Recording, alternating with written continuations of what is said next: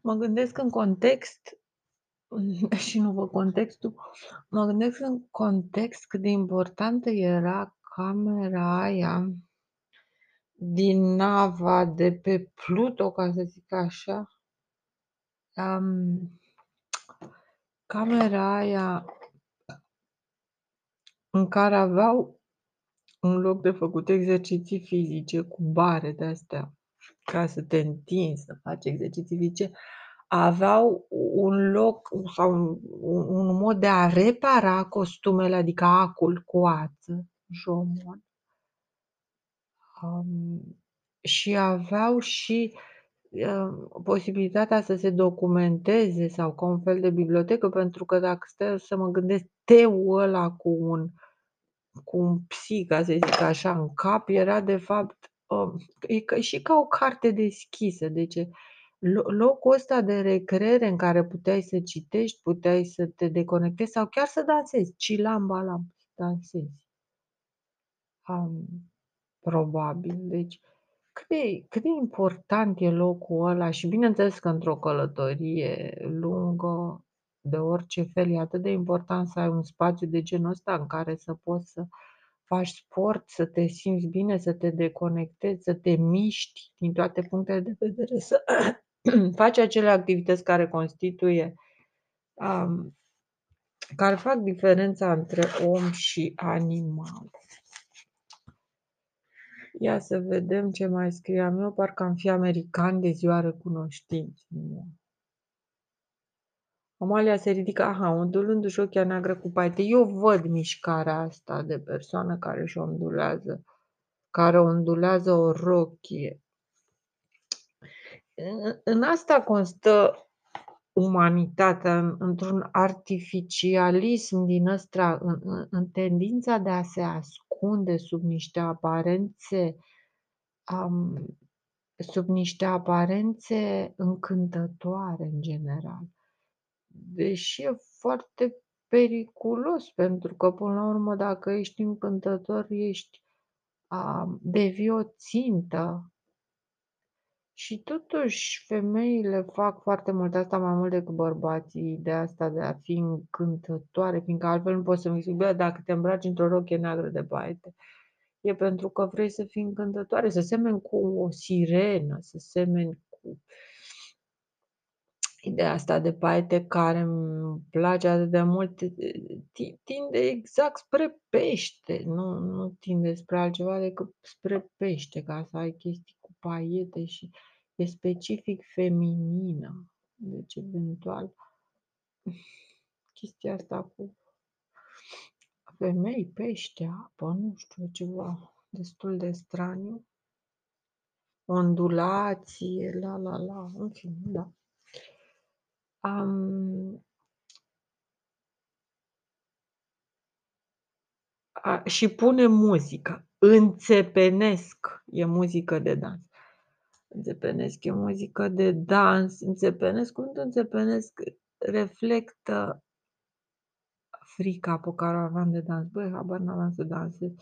Cu atât mai puțin să mă expun și într-un fel uram momentele când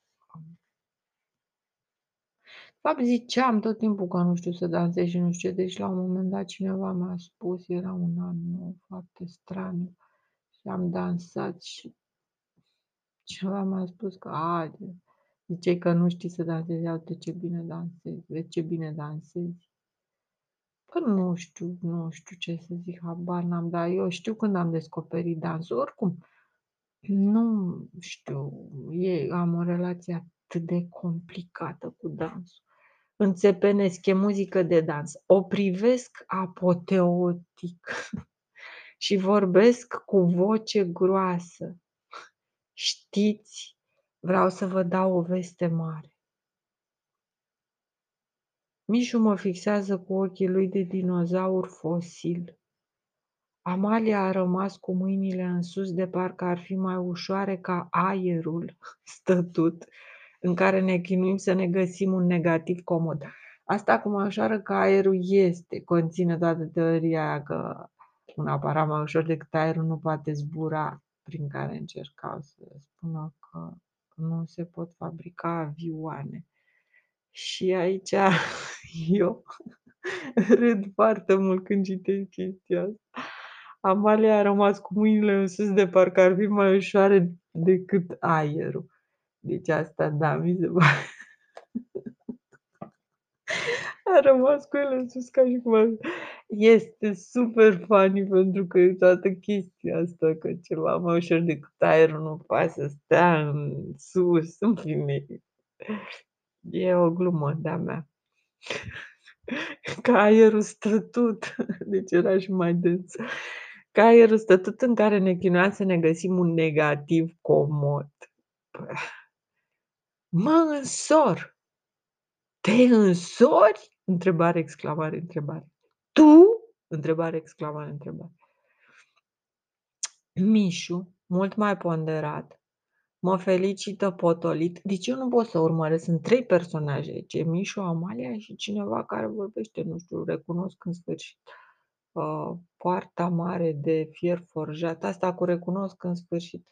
Pășesc, pășesc singur pe alea de smalț roșu. Uș, ușa de la întreu se, e deschisă și se aude râsul insinuant al femeii mereu pusă pe farse. A, a venit prietenul nostru, intră, intră, te rog, vai ce trandafiri frumoși, nu trebuia, ăștia costă o avere. Deci eventual este Mișu și cu Amalia, o femeie și altul, al treilea, care zice, mă însor, te însori? Tu?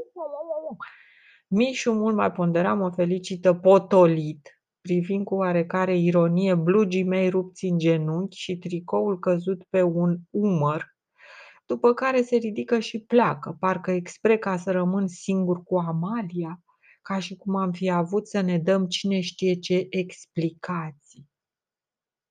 Nu vrei să dansăm? mă întreabă umilită și plină de lacrimi nevăzute femeia căreia i-am stricat după amiază. O să și dansăm dacă ții cu tot din adinsul. Nu, nu țin cu tot din adinsul. O molie mare pudrată cu cacao, ieșită parcă din șifonierul de epoca al unui moșier anost, cade în paharul ei cu vin și Amalia o privește fix ca o ultimă amazoană trădată. Și asta scriam într-o miercuri, 14 iunie 2006. Miercuri 14 iunie.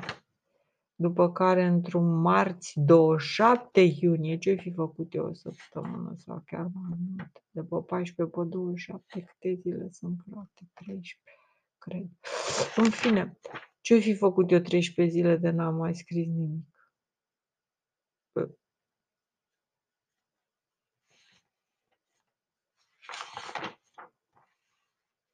În care e înduioșător tu. Nu, înduioșător, nu? Mm, da. Deci astea sunt niște proze foarte îmbâxite, îmbâxite le pot numi. Sunt după o rețetă de prin 1500. Deci asta citesc tot din proză. Deci mi se răspunde, ce cu prozele astea, frate, atât de îmbâxite? Ci că sunt după o rețetă de prin 1500. Mă bucur, îi întind garoafele, pun prăjiturile la frigider, fac o mie și unul de gesturi necesare. O mie și una. Un, două gesturi. Cred că o mie și una de gesturi. Eu am scris o mie și unul de gesturi. Habar n-am cum să faci acord. Necesare care totuși nu sunt suficiente să readucă la normalitate mediul înconjurător. Mă spăl pe mâini, mănânc, garoafele emană un parfum violent, feminin. La patru trebuie să fiu într-un loc. Am vorbit cu gura plină ca un bădăran. Durează mult?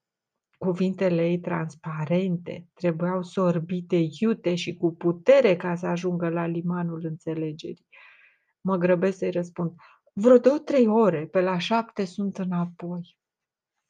Drumul spre casa bătrânească a lui Mișu, pe care l-am parcurs de atâtea ori cu aceeași nerăbdare. Deci Mișu cred că e numele cel, cel mai clișeist posibil, că se potrivește oricui. Poți să-i spui oricui fără grijă, frate. Mișu. Și te întâlnești cu un român, bei oricui. Bei și unul străin, și unul rus, și unul francez. Mișu, ce faci, Mișu? Um, bine. Deci nu, nu, e, e nume universal, cred eu. Miș, Mici, Mike, Mici, uh, Michel, Miș, Mihail. Orice, e același lucru. Ce faci, Mișu? Eu nu știu cum am putut să aleg numele ăsta. Bineînțeles că am avut motivele mele în secunda respectivă și sunt motive statornice și de neclintit. Sunt imuabile, dar uh, nu pot să mă opresc să nu remarc cât e de clasic, ca să nu zic altceva, numele Mișu.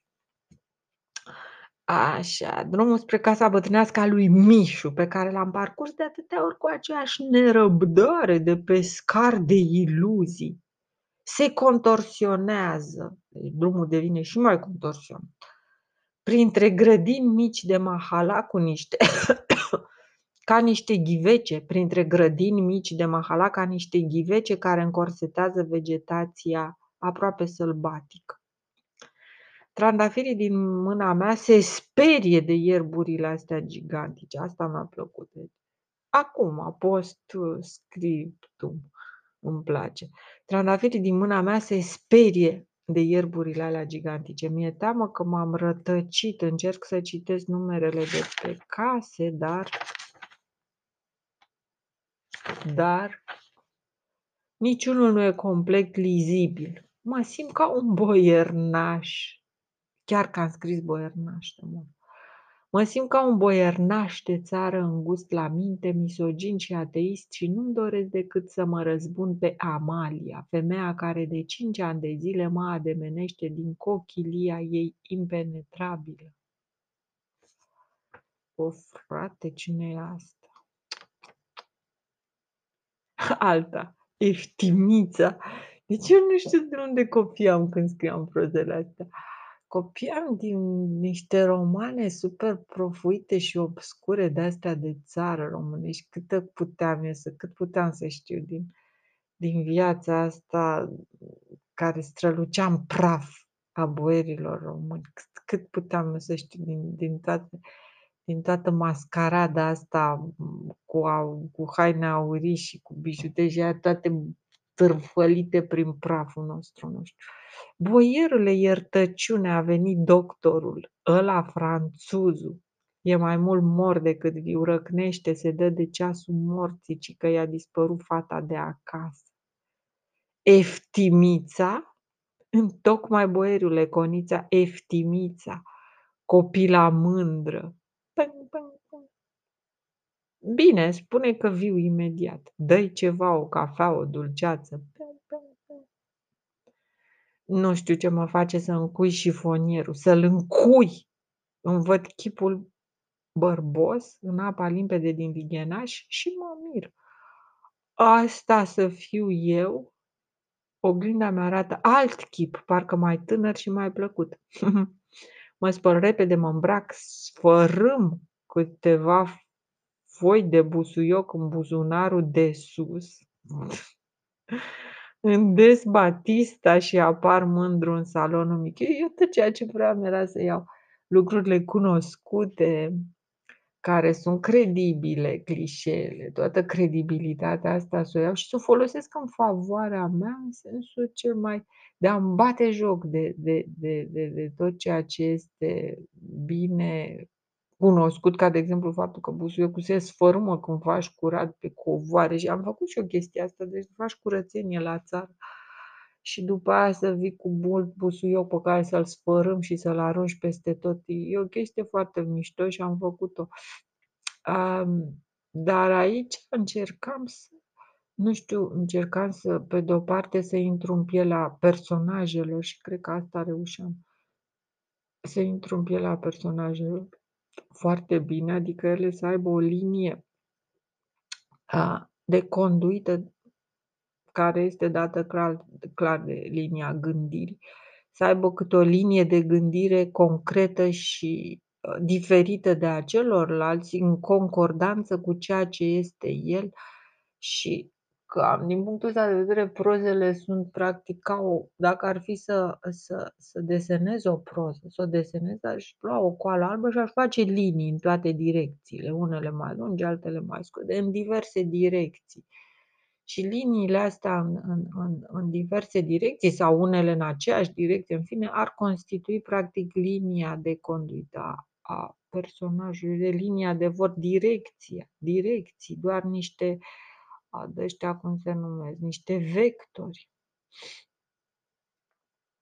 Am, și apar mândru în salonul Michei, e că personajele se ca și cum se văd, se de fapt nu se văd ele, le le văd eu, dar e ca și cum ar fi în ele și în ele și deasupra lor, știi, e ca o experiență de asta extracorporală să scrii și e superb.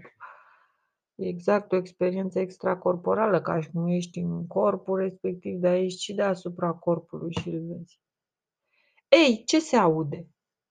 Mă fac că nu văd prăpădul de pe fața lui, mă pui, mă pui picior peste picior, deci intrasem în limbajul ăsta țărănesc, boieresco-țărănesc. Mă pui picior peste picior pe o mobilă comodă, strig după cafea. A dispărut, s-a zis, îngaimă pierit bietul om galben ca ceara. Nu fi fugit cu vreunul, îi se făcuse de măritiș. Măcar de-ar fi fugit. A, aici vreau să accentuez că personajul ăsta vorbește cu grația, măcar de-ar fi fugit. Izbucnește sincer și disperat. N-ar fi de mirare, o să auzi peste vreo două săptămâni de ea că e la Viena în luna de miere. Hodorong tronc în vârful patului. Mie asta îmi place.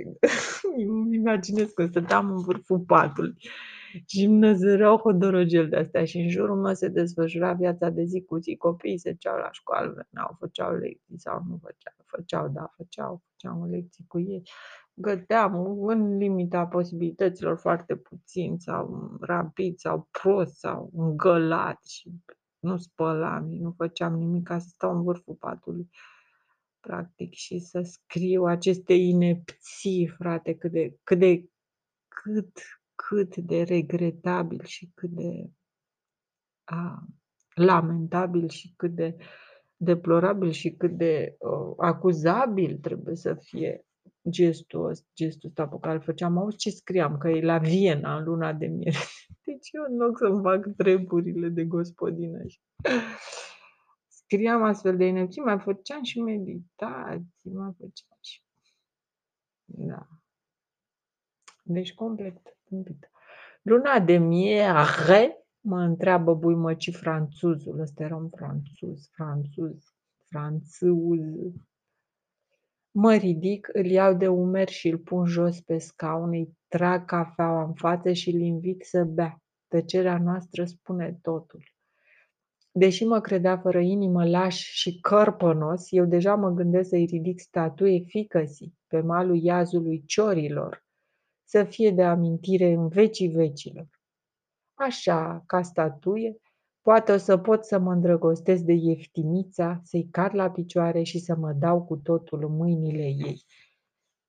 Bă, nu știu de unde până unde îmi venea mie să scriu idei de-astea de mascul, uh, răsculața de mascul care e mai deștept decât media și care îi tratează pe toți prin această personalitate dublă, pe de o parte binevoitor cu toată lumea, dar pe de altă parte are niște idealuri foarte concrete și avansate, să zic, pentru epoca lui. Nu știu de unde până unde mă băgam în pielea unor astfel de personaje, dar cu siguranță mă simțeam bine. Nu mi-a venit în mod concret ideea asta să scriu din prisma unui bărbat, dar este cea mai mișto prismă din care poate să scrie o femeie, pentru că e cel mai funny, e cel mai funny să faci pe bărbatul și să nu fii de ce carachios, e râset, e ca și cum ai fi deghizat, e ca în teatrele alea vechi în care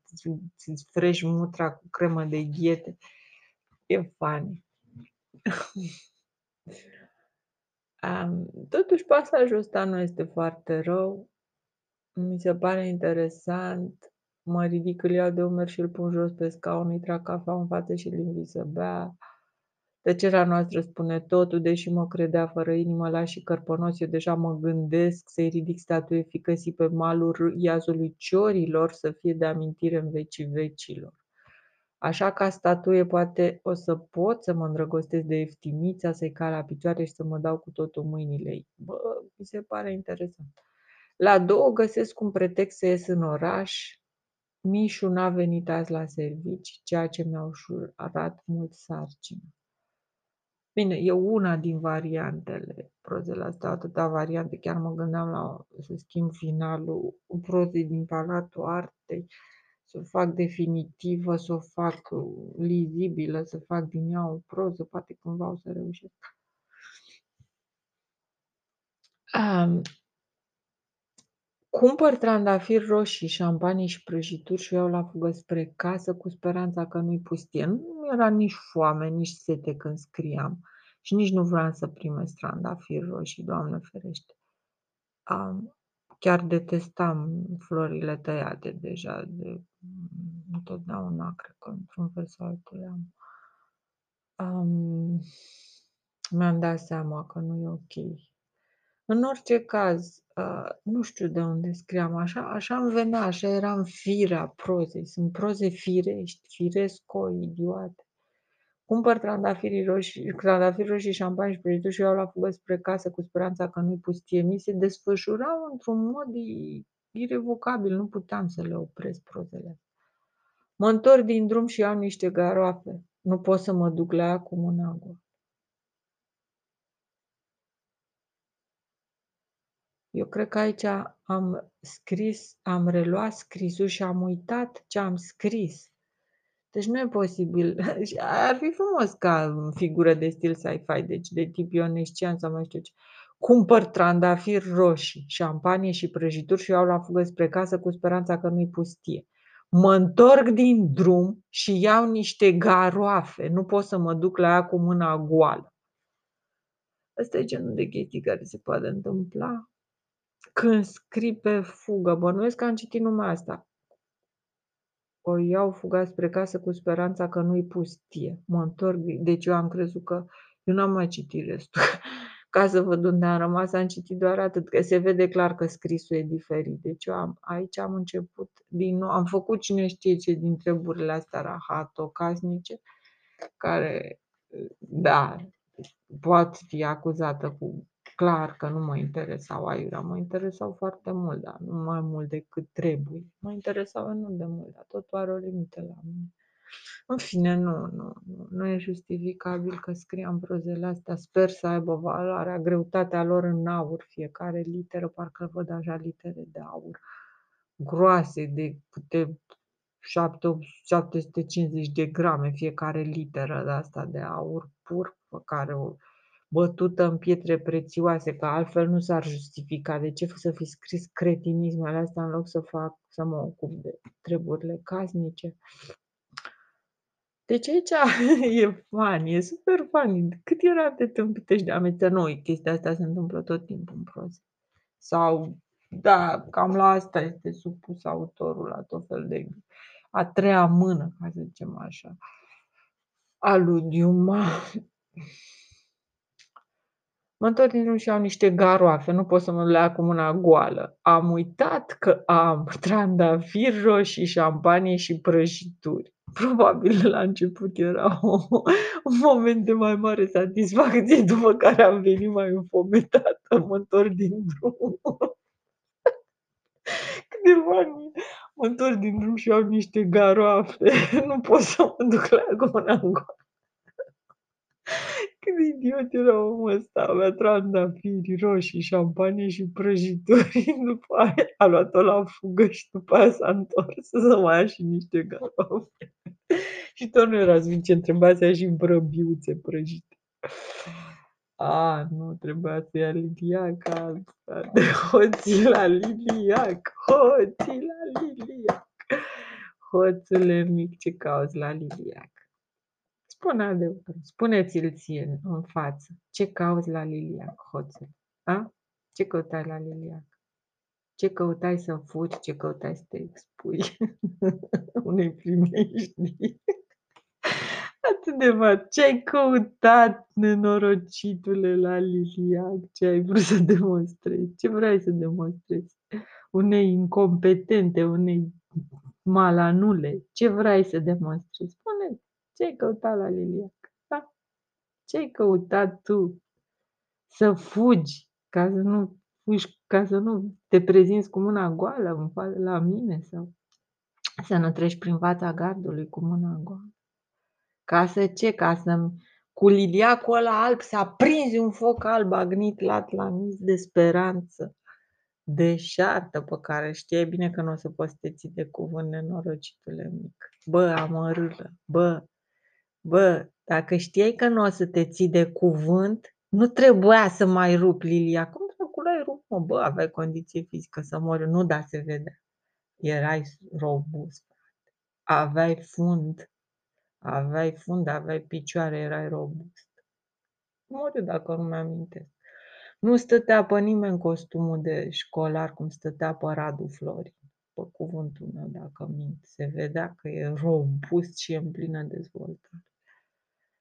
Bă, se vedea, nu exista niciun alt costum de elev care să stea cum stătea pe Radu Florin.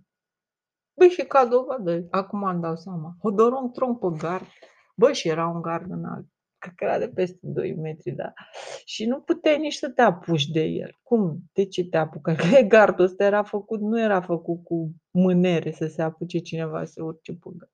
Era făcut să nu te urci pe el, Alrecu. Bă, și Florin, ca o maimuță sau știu cum să-l numesc, Hodorong pe gard, eu l-am văzut pe gard. Carmen l-a văzut și totuși el a aruncat o privire înspre Carmen, norocita sau nu știu acum a văzut și pe mine sau s-a uitat numai spre Carmen care urla hoții la Liliac și râdea și el a rămas pe gard să rupă Liliac, deci mai mare nenorocica asta nu o puteți închipui. Frate a rămas pe gard, deci nu s-a sinchisit că era într-un pericol de moarte nu s-a sinchisit că era într-un El e consecvent, cretinul ăsta. E consecvent. Nu se sinchisește de nimic. Este consecvent. Hop, țop pe gard, hop, țop, dă și rupe lilia. Cât a putut și el, cât l-a lăsat sufletul. Băi, eu cred că s-a speriat un pic, a stat un pic în cumpănă când a auzit că strigă Carmen Hoțila. Băi, striga pe toată stradă. Normal că m-a alertat pe mine, pe cine mai putea să alerteze, numai eu eram în stare de alertă. Nu? Cum mă dracu? Și mă întreb oare chiar Florin chiar ce vrea să facă? Să rupă liac și ce să facă cu el? Să-l dea cui? Eu nu știu ce vrea să facă frate cu Lilia acolo, să mi dea mie, chiar vrea să mi dea mie sau vrea să-l dea al cuiva sau lui Carmen sau altei fete. De ce mi l-a dat? Fiindcă a, așa dat seama că l-am văzut și ca să nu pară că Chiar eu nu mă explic, a venit acolo cu ideea să rupă Lilia calb, deci fără să știe că i-am trimis motănei mi se pare oribil, mi se pare fantastic de romantic. Deci el n-a știut niciodată că am trimis motăne, să zicem. Nu, nu știa ce în sufletul meu, știa, bă, știa din agenda, da, cred că s-a petrecut după agenda sau înainte. Sau a fi stat el și s-a gândit, bă, asta mă iubește. E clar că mă iubește, ce ar fi să dovedești și eu într-un fel sau altul că iubirea ei este nevinovată, zic așa, Lilia Cal că e considerată ok sau nu cred că eram vreodată considerată ok. N-aveam cum să fiu considerată ok, mai ales după ce apărusem cu ghetele alea de antilopă, cu copituțele alea de catifea, cu toc și cu, și cu clopoței. Nu, nu puteam să fiu considerată ok, dar um, nu știu, trebuie să analizez gestul lui în profunzime.